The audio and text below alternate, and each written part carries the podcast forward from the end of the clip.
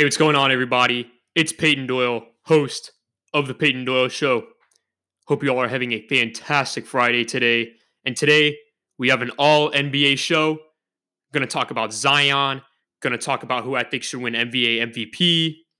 Going to talk about, is Russell Westbrook the best player on his team? And we're also going to talk about, is the Warriors dynasty really over yet? But I want to lead off talking about Zion. Zion Williamson is the prince of the NBA. He's the heir to the throne. Zion is hands down the best rookie in the league this season. Since making his debut in January against the Spurs, Zion is averaging 24 points per game on 58% field goals percentage. He's also averaging nearly 7 rebounds per game. And to put into perspective how great Zion is really playing and how good of a rookie he is, the only rookie to score more points in their first 15 games than Zion is Michael Jordan. Michael Jordan, he's the only one. That's some pretty good company, I'd say. Zion did, however, miss the first 44 games of the season, so his probability of winning Rookie of the Year is pretty low because he did miss more than half of the season. So they'll probably give it to Ja Morant. But Zion is still hands down the best rookie, and he has the brightest future. Zion has the capability of becoming the NBA's biggest figure and potentially bringing balance to the NBA. Zion is extremely efficient and doesn't shoot threes. That is something that the NBA isn't used to. Really, other than Giannis, every NBA star has a three-point shot. And even Giannis has a way better three-point shot than Zion at this stage in the game right now.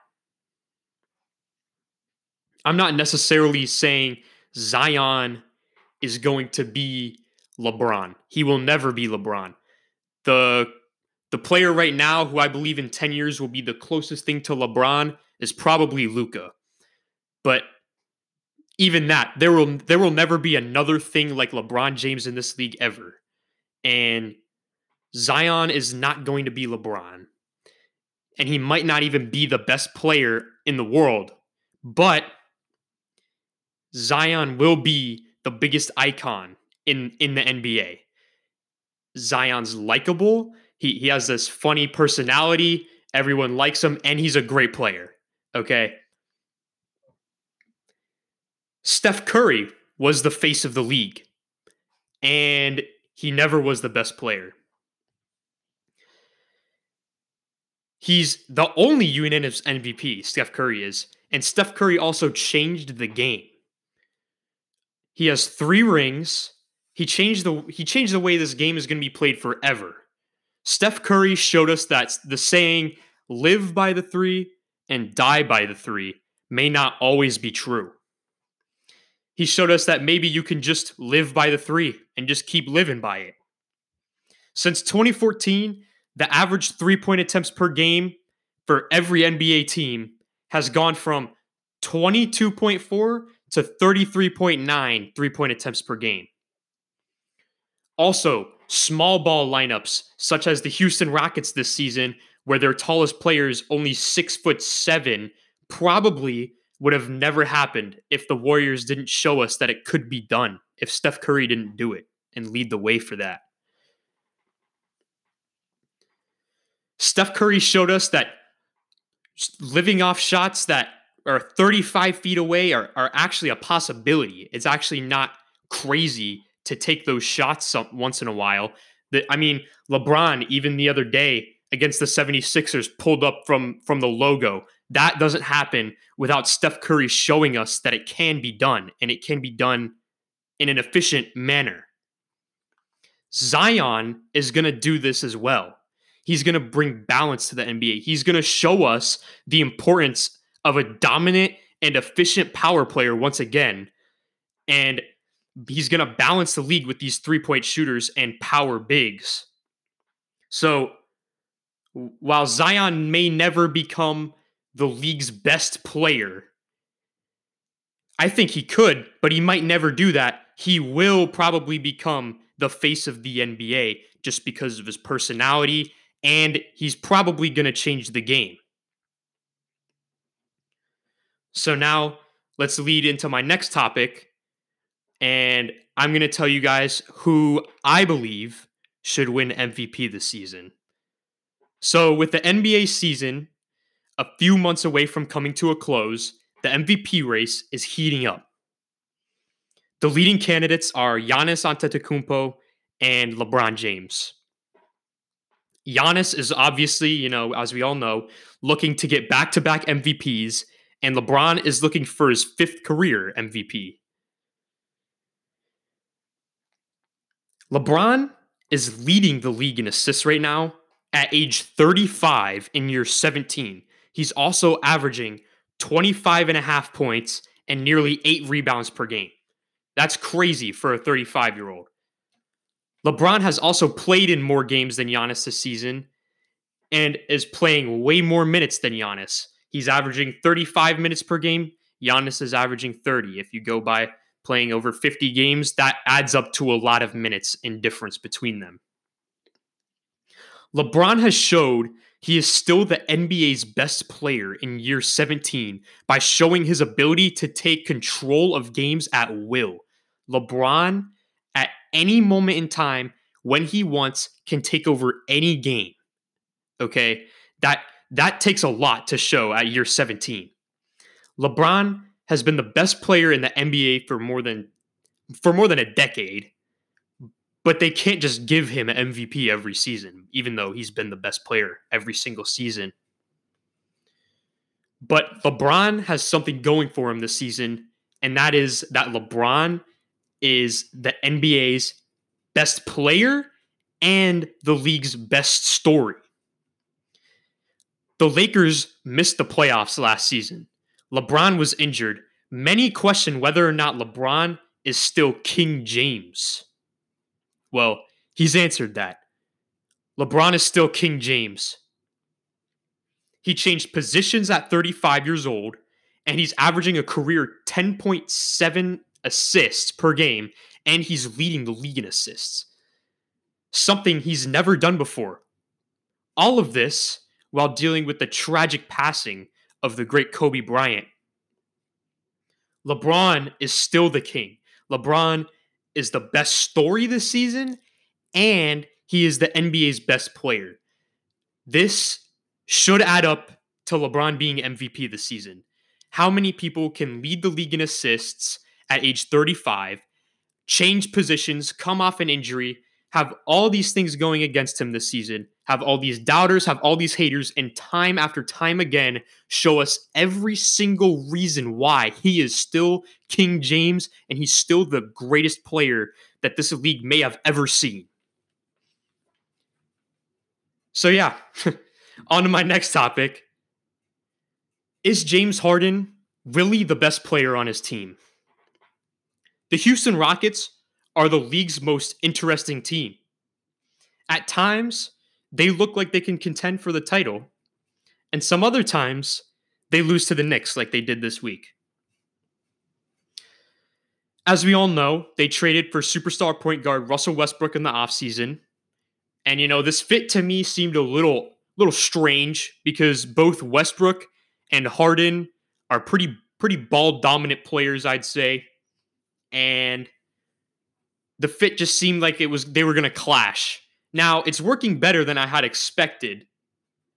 But I still can't tell who's the man. Every team has their man, Who's the man in Houston? I think Russell Westbrook is the Rockets' best player. He's the man. Westbrook is having his most efficient offensive season yet. He's averaging a career-high field goal percentage, and he's also averaging 27.5 points per game. Harden, don't get me wrong. This is no disrespect to James Harden. James Harden is an incredible player, but his style of play, to me, makes it difficult for teammates to get into a rhythm because with this iso ball, he's holding onto the ball for so long, and he's either shooting a three or he's driving to the lane and getting fouled. So if you're on Houston, you're probably sitting there watching, just getting cold on offense. It's hard to really get into an offensive rhythm when it's just running through one guy. Russell Westbrook doesn't take nearly as many shots, and he's more efficient on the offensive end than Harden, and is better at facilitating and incorporating teammates. He's better at passing. You know, I mean, he averaged a triple-double for 3 straight seasons, for crying out loud, before he got to Houston. He's a pretty good passer, okay? And with Harden, it's hard to get into a rhythm. He dribbles out the shot clock, then either shoots a three. This is why I believe Russell Westbrook is the best player on the Rockets. And if the Rockets want to have a chance of beating the Lakers and making it to the finals this season and actually doing something in the postseason, they first off, I don't know if this small ball lineup is going to work in the playoffs, because the game slows down and defense becomes a very, very important aspect of the game, as it is always, but mostly in the playoffs. And they might want to run the offense through Westbrook more, because he's going to get everybody into a rhythm. He's going to get the ball moving, rather than having a lot of ISO plays for James Harden and, you know, getting everybody kind of cold. And you know what I'm saying? Russell Westbrook, basically, if the Rockets want to move on to the finals this season, they really need to make Russell Westbrook their main guy. They need to have the offense running through Westbrook. Now, this is something I want to talk about. It's a question that a lot of people have probably asked themselves or another. Is the Warriors dynasty finally over yet? The Golden State Warriors have been very bad this season, as we all know. They're awful. This is not something we're used to. They made the finals the past 4 seasons, winning 3 of those 4 finals. But with Kevin Durant leaving to go to Brooklyn, and Klay Thompson tearing his ACL, getting hurt, and Steph Curry breaking his left hand — he came back last night, though, looked pretty good — many are saying that this dynasty that the Golden State Warriors had is now over. But I'd like to say, you know, maybe not so fast on that. The Warriors have the worst record in the league and have a high chance of getting the #1 overall pick, meaning they have a chance at getting James Wiseman or LaMelo Ball or any other top prospect. They have a chance at. Next year, Steph and Klay will hopefully be fully healthy, and they're probably going to return to being the NBA's most lethal backcourt, especially in terms of just shooting. They traded for Andrew Wiggins, who they can put at small forward. He'd be nice at 3. And they also have Draymond still, who they could put back at the 4. If they take James Wiseman at center, that team could be potentially dangerous in my eyes if they get a little bit of depth. And Eric Paschal, he looks like a pretty solid rookie. He could be a nice role player in this league. So they need to get a little bit of depth. They have James Wiseman, put Draymond at 4. Steph and Klay come back. Everything's looking good for them in my eyes next season. I see this almost as like a 1-year break for the dynasty rather than it ending. It's just kind of like a break, almost like the Spurs did when they went 20-62 after making the playoffs for 7 seasons in a row. The Spurs got the #1 overall pick that season, which just happened to be a guy named Tim Duncan. They drafted him and played him alongside David Robinson, ran like a Twin Towers lineup, and obviously we know they won a championship together. Tim Duncan went on to winning 5, of course. And I could see a scenario like that for the Warriors this season. So maybe people should really slow down when acting like this is the end for the Warriors. I'd say it's not the end. Maybe it's just the beginning. Maybe they get Wiseman, I'd say, at center. That's probably the best pick. And they go and they three-peat. You know, maybe this is just the beginning for them, and Steph could get a couple more rings under his belt, become the greatest shooter of all time, Klay Thompson as well. You know, maybe this is really the beginning, not the end for them.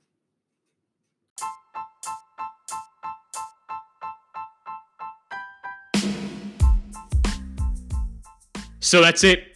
Zion's going to change the game. LeBron is still King James, and he's going to win MVP this season. Russell Westbrook needs to be the main guy in Houston, not James Harden. And the Warriors dynasty may not be over yet. Thank you guys all so much for listening. Please make sure to like or subscribe wherever you're listening to this show. And make sure to tune in next Friday at 2:30 for the next episode. Thank you.